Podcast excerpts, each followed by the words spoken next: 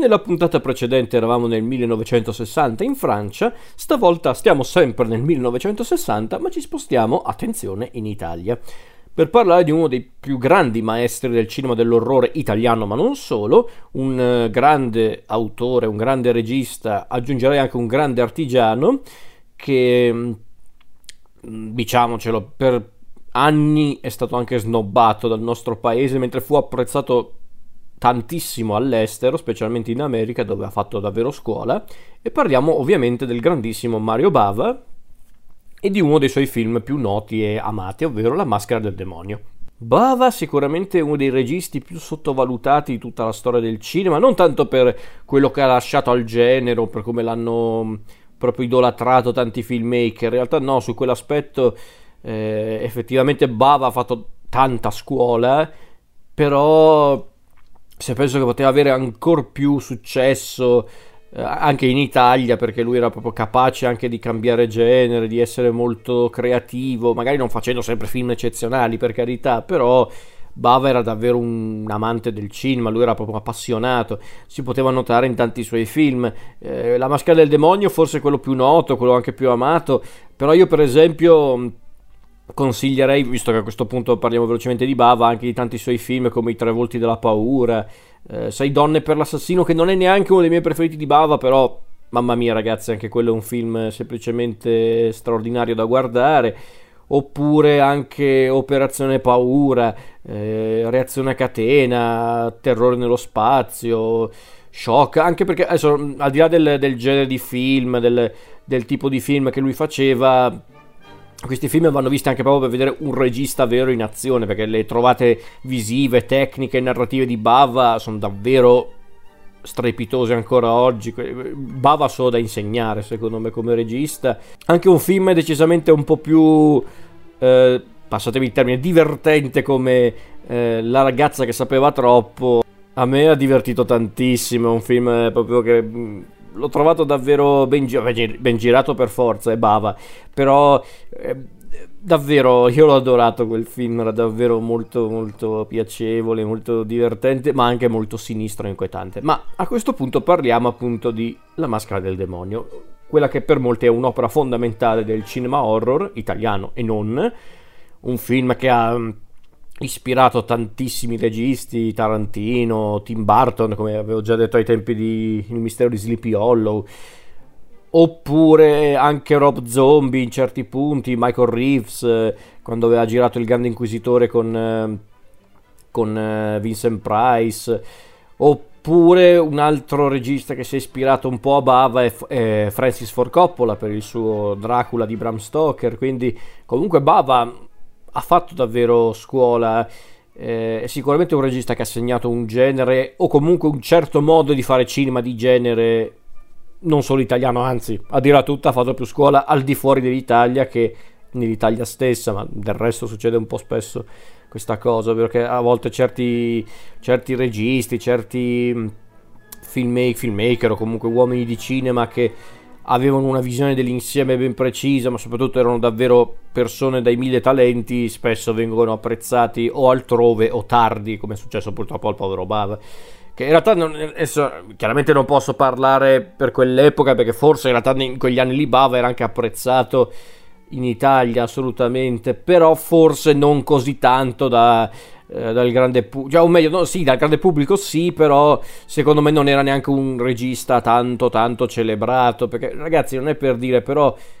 se tu adesso vai in giro a chiedere anche a persone che fanno le scuole di cinema, ai cinefili, se tu vai a chiedere a uno studente di cinema, comunque a un cinefilo relativamente giovane, comunque uno che sta dietro al cinema ma più per passione che per lavoro, convinzione, se voi chiedete a queste persone chi è Mario Bavo, se avete visto un film di Mario Bava, vedrete delle facce proprio confuse perché, perché anche Bava è uno di quei registi che secondo me meriterebbe maggiore considerazione anche per, eh, per insegnare a tanti filmmaker, a tante persone di cinema cos'è davvero fare cinema. E La maschera del demonio è un ottimo esempio perché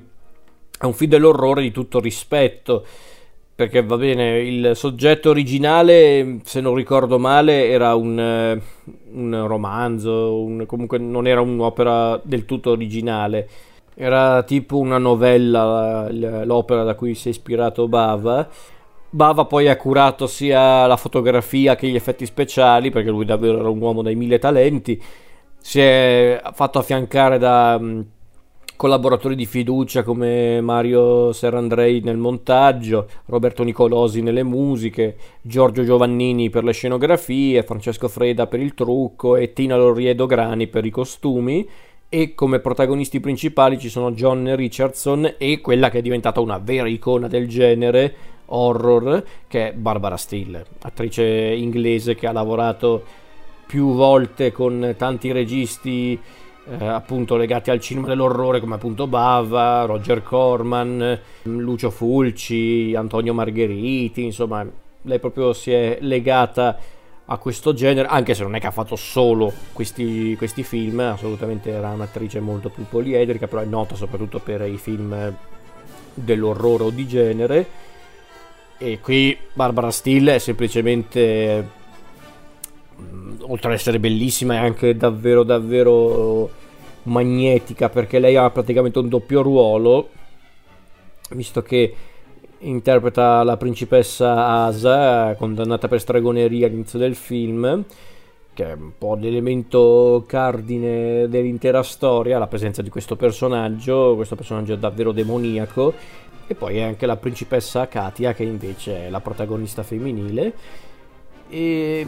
ragazzi, questo film, che peraltro fu il film d'esordio di Bava, quindi se questo è l'esordio, immaginatevi il resto Bava è riuscito a, fare questo film con un budget ridicolo, proprio due soldi, per, almeno per gli anni erano due soldi, magari oggi eh, avrebbe avuto più soldi, ma chi può dirlo? Quindi con un budget ridicolo Bava è riuscito a creare negli studi del, della Titanus eh, a Roma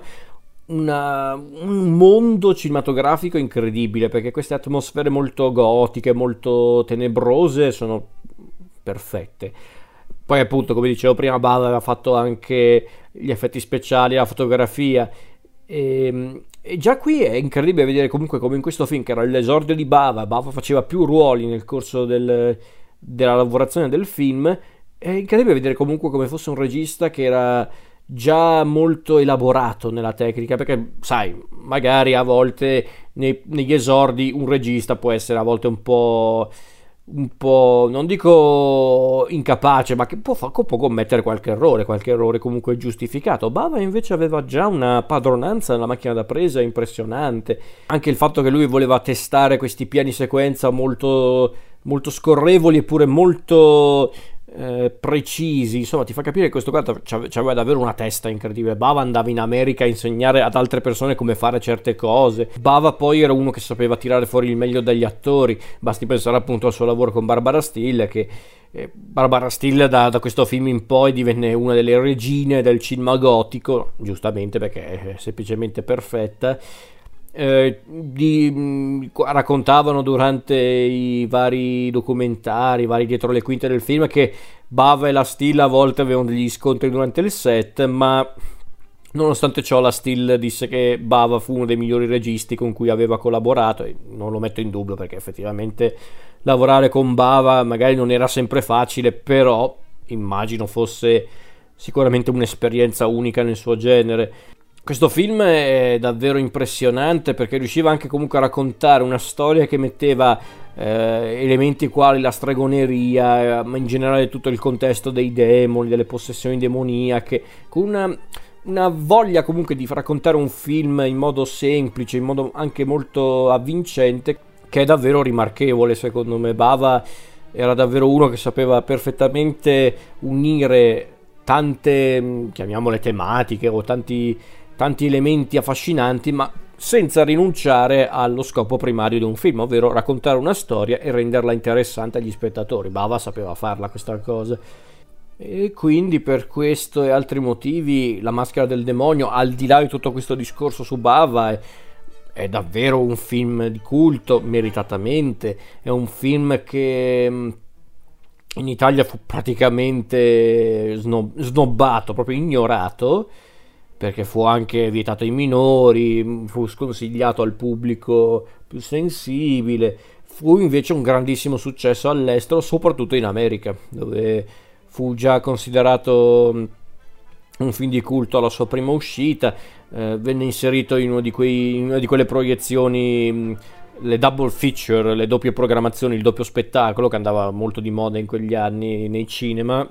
Fu inserito quindi in questo double feature insieme alla piccola bottega degli orrori di Corman, poi probabilmente anche con altri film, però